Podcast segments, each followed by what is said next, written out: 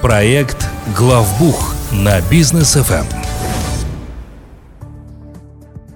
И вновь всем доброго вечера. Желаем на волнах Бизнес ФМ. Проект Главбух. Даниил Даутов, Лолита Закирова в студии. Лолита, добрый вечер. Добрый вечер. А, так, ну, э, сегодня будем говорить о том, что передавать э, бухгалтеру, да, какие полномочия, какие документы. Я, я так понимаю, что вот, вот это вот все будем раскрывать. А, ну и Лолиту представлю. Лолита Закирова, владелец, основатель группы компании Аксиса, бухгалтерский аутсорсинг, аудит. Обращайтесь, друзья, в конце программы мы поделимся контактами. Итак, а, к примеру, предприниматель приходит с запросом. Говорит, хочу все вопросы по бухгалтерии, налогам, оплате передать своему бухгалтеру. Вот так можно делать? Ну, я бы сказала, что бухгалтеру нужно по максимуму все передать. Угу. Соответственно, ответ – да, так нужно делать. А, важно, чтобы предприниматель все-таки понимал, что когда он что-то передает бухгалтеру, он должен оставить за собой часть контрольных точек, мы про них сегодня как раз поговорим, но он, к сожалению, не снимает с себя всю ответственность.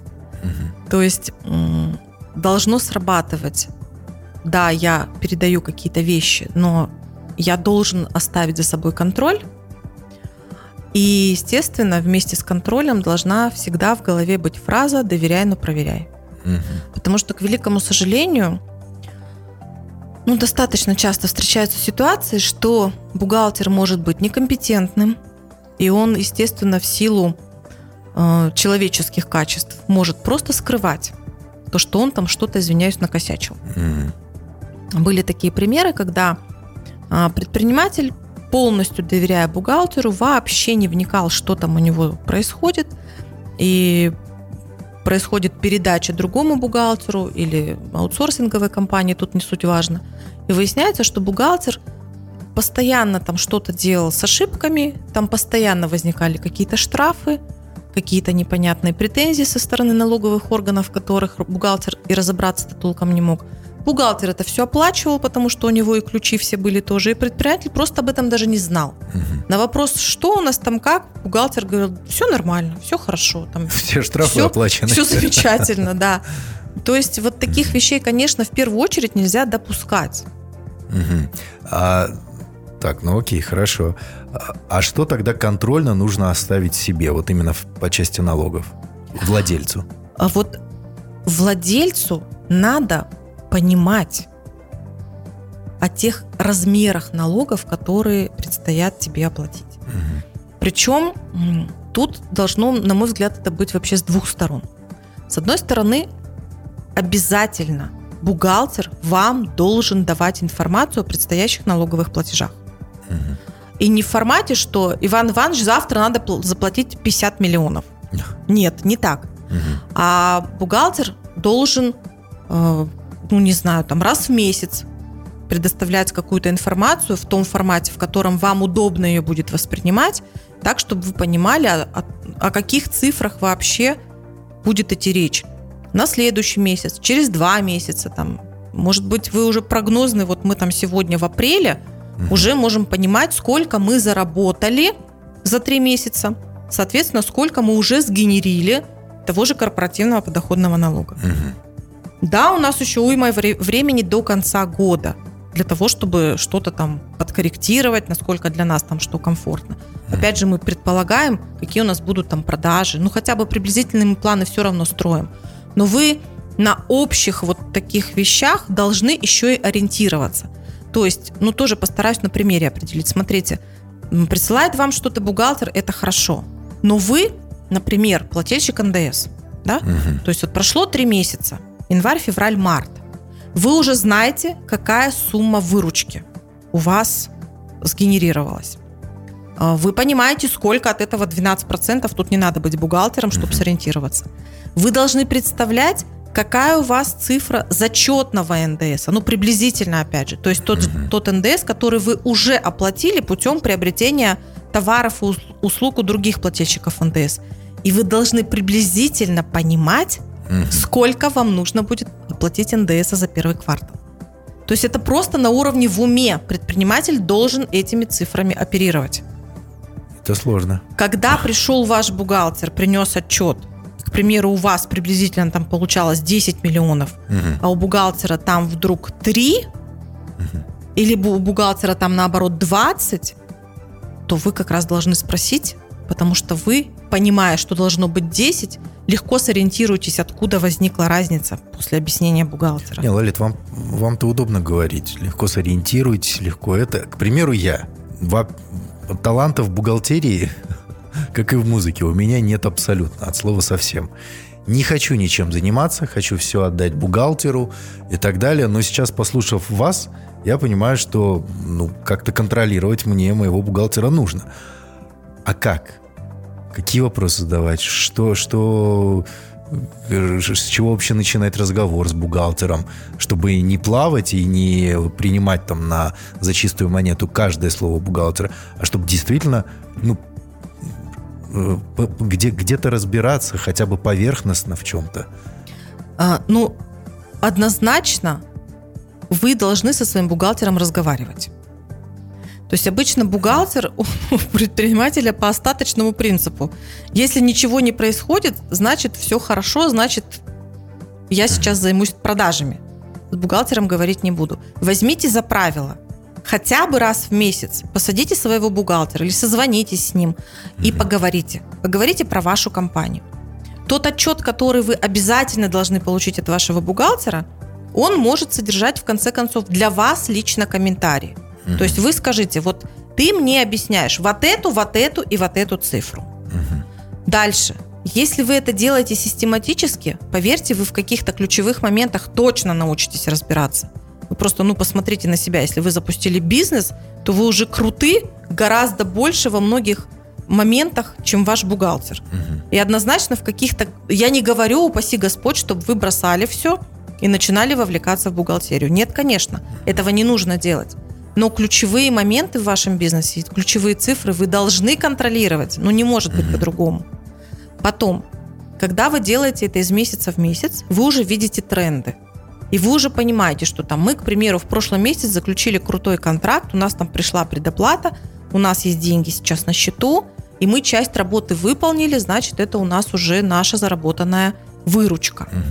И вот эти все вещи, если вам объясняет в том числе и ваш бухгалтер, то как раз вы понимаете, что это компетенция, что ваш бухгалтер какие-то действительно моменты в бизнесе контролирует, что вы можете с бухгалтером посоветоваться, и он вас должен предупредить о том, что, например, какую-то продажу, а давайте, Иван Иванович, мы там сдвинем с 30 на первое число, потому что тогда у нас будет совершенно друг- другие цифры в наших денежных потоках, потому что 30 числа, к примеру, там заканчивается квартал, а первое это уже будет следующий квартал, там мы в, в другом немножко формате будем работать. То есть вот такие вот вещи вы обсуждаете с бухгалтером.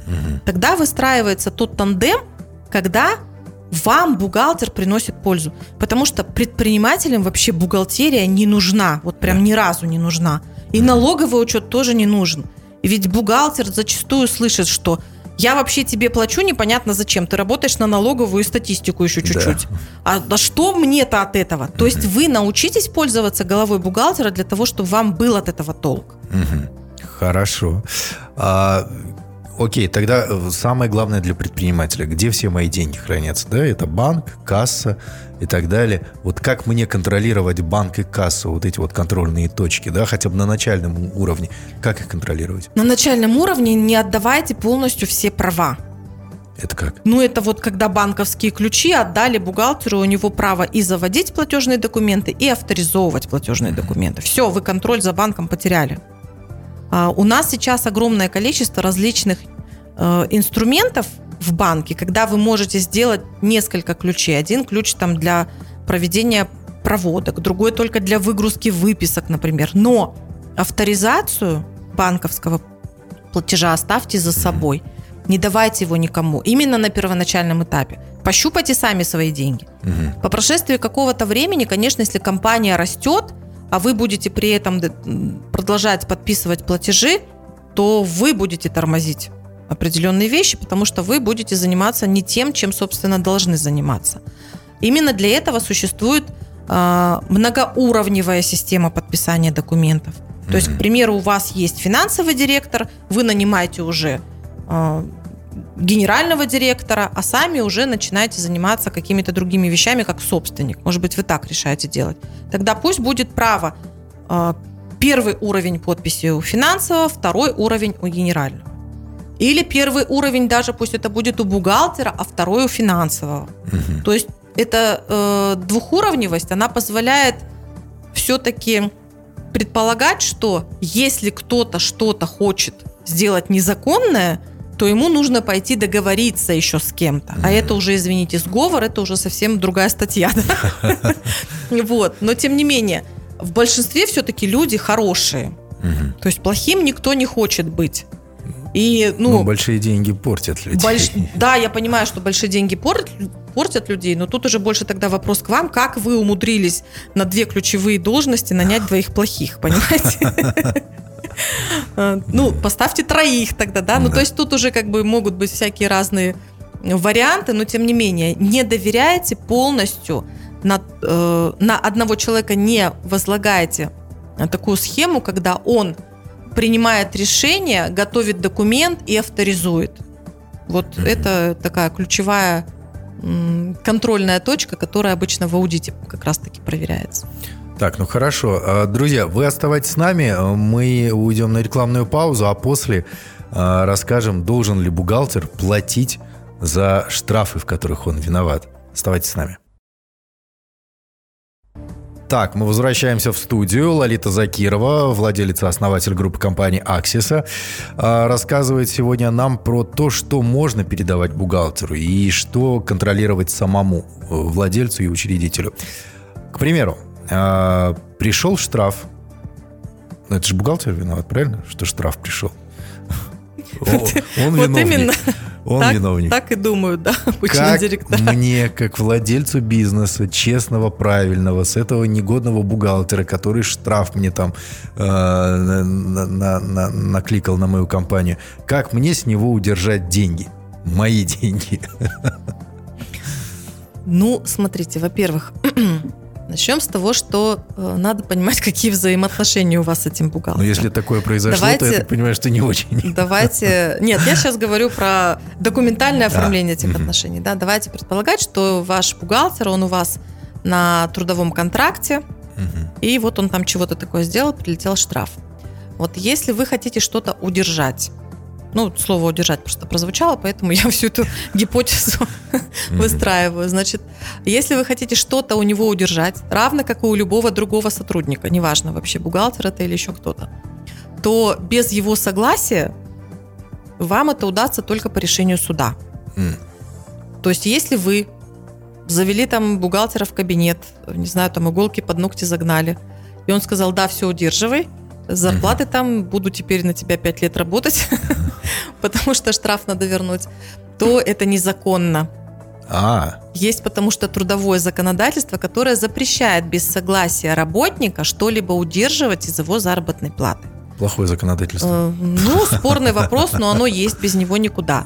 Если, соответственно, ваш бухгалтер соглашается с тем, что вот этот штраф, он, ну, окей, давайте удерживайте с моей заработной платы, то он должен собственноручно написать, что прошу удержать с моей заработной платы сумму в 1 миллион а, в следующей схеме двоеточие.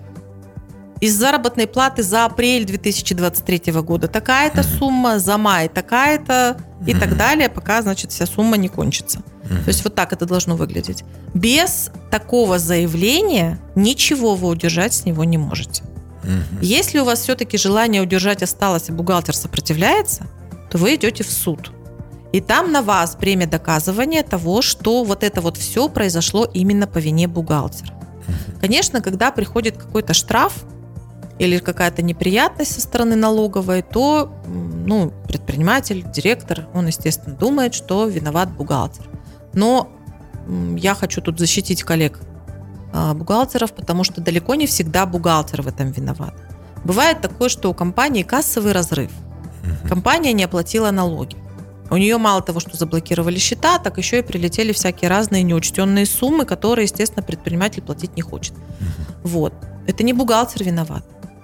Это виноват тот, кто не правильно спланировал денежные потоки. Ну, кто у вас это делает, это я не знаю. Но, по идее, это не должно быть обязанностью бухгалтера. Хотя часто на бухгалтера это тоже взваливают. Но это, это про финансовое планирование. Это уже где-то про финменеджмент. А для этого нужны совсем другие компетенции. То есть у человека должен быть вообще другой склад ума. Не, не такой, который должен быть у бухгалтера. Окей, хорошо. Но я так понимаю, что с аутсорсинговой компанией таких проблем возникать не должно. То есть тут ответственность несет аутсорсинговая компания. Да, аутсорсинговая компания несет ответственность в рамках своего контракта. Если произошла какая-то ситуация и возник штраф а, по вине аутсорсинговой компании. Тут важно тоже понимать, что если, к примеру, вы а, какой-то не оплатили налог, и налоговые органы решили, что все-таки вы должны такой налог заплатить, и да, действительно возникает ситуация, что вы подтверждаете это, то сам налог вы оплачиваете самостоятельно. Мгм. А удержание будет только той суммы, которая как пени и как штраф возлагается на компанию. То есть налоги вы платите за себя самостоятельно. Окей. А вопрос такой. э, К примеру, смоделируем ситуацию. Трое учредителей, у каждого несколько компаний. Контролировать бухгалтера ни у кого из них нет времени. А обороты увеличились, например, вот с прошлого года. И вот как проверить теперь троим учредителям, у которых голова и так забита всем, э, чем можно, что все нормально у них в компании, в которой, вот, которая их объединяет? Ну, здесь нужно заказывать что-то внешнее, однозначно. В зависимости от размера компании, это может быть э, какой-то операционный обзор, когда делается проверка вашей учетной системы. Ну, если вы, например, в 1С работаете, то проверяется ваш 1С. Если там все окей, то вам дают отчет, в котором написано все окей. Если база сама не идеальная, ну, это я так вот мягко говорю, потому что разные варианты видели, то ну, процентов э, 90 вероятности, что и в налоговой отчетности не идеально все. А если компания большая, то тут однозначно уже более серьезные вещи должны быть. Это налоговый уже обзор или аудит. Потому что это возможность независимо посмотреть на то, что происходит у вас внутри. Мгм. Вы работать должны по определенным стандартам. Ваш бухгалтер должен эти стандарты понимать и применять. Мгм. И все ваши документы, как электронные, так и бумажные, они должны этим стандартам соответствовать. Окей, хорошо. А, ну и э, заключительный вопрос. Как найти компанию Аксиса? Потому что я знаю, что есть у вас э, обзорная проверка э, всей базы ваших клиентов. Как, как ей воспользоваться, куда позвонить? Да, у нас вот как раз как простой такой вариант проверки работы вашей бухгалтерии. А, У нас, кстати, и бухгалтеры тоже обращаются за такой проверкой. Вот. а, Это операционный обзор. Это возможность получить такой срез по тому, как у вас ведется учет. Это конфиденциальный отчет с фотографиями, с комментариями исключительно по вашей базе Мгм. даже по маленькой компании, по ИП, у которой небольшие обороты, этот отчет минимум страниц 20 занимает. Мы его готовим в течение трех дней, то есть мы берем копию вашей базы, вы ведете деятельность как и вели, никак это вам не мешает. Мы проверяем вашу базу, это делает э, профессиональный бухгалтер. Потом этот отчет вычитывает налоговый консультант, и потом только отчет передается вам. А, У нас есть и аудиторские процедуры, то есть это уже с привлечением аудитора, у которого есть лицензия. Там уже немножко другой сам этот продукт. Это дольше, естественно, делается, опять же, в зависимости от той глубины, которую вы хотите увидеть. Ну и, естественно, исходя из вашего бюджета. Ну и куда звонить? А, У нас есть сайт axisa.учет.kz. Там много информации по нам. А, Вы можете обратиться к нам по телефону плюс 7 744 744. И у нас активная страница в Инстаграм Аксиса, нижнее подчеркивание KZ. Каждый день полезная информация и предпринимателю, и бухгалтеру. Спасибо большое, Лалит. А, До встречи на следующей неделе. До следующей недели и хорошего вечера. Проект «Главбух» на Бизнес ФМ при поддержке компании «Аксиса».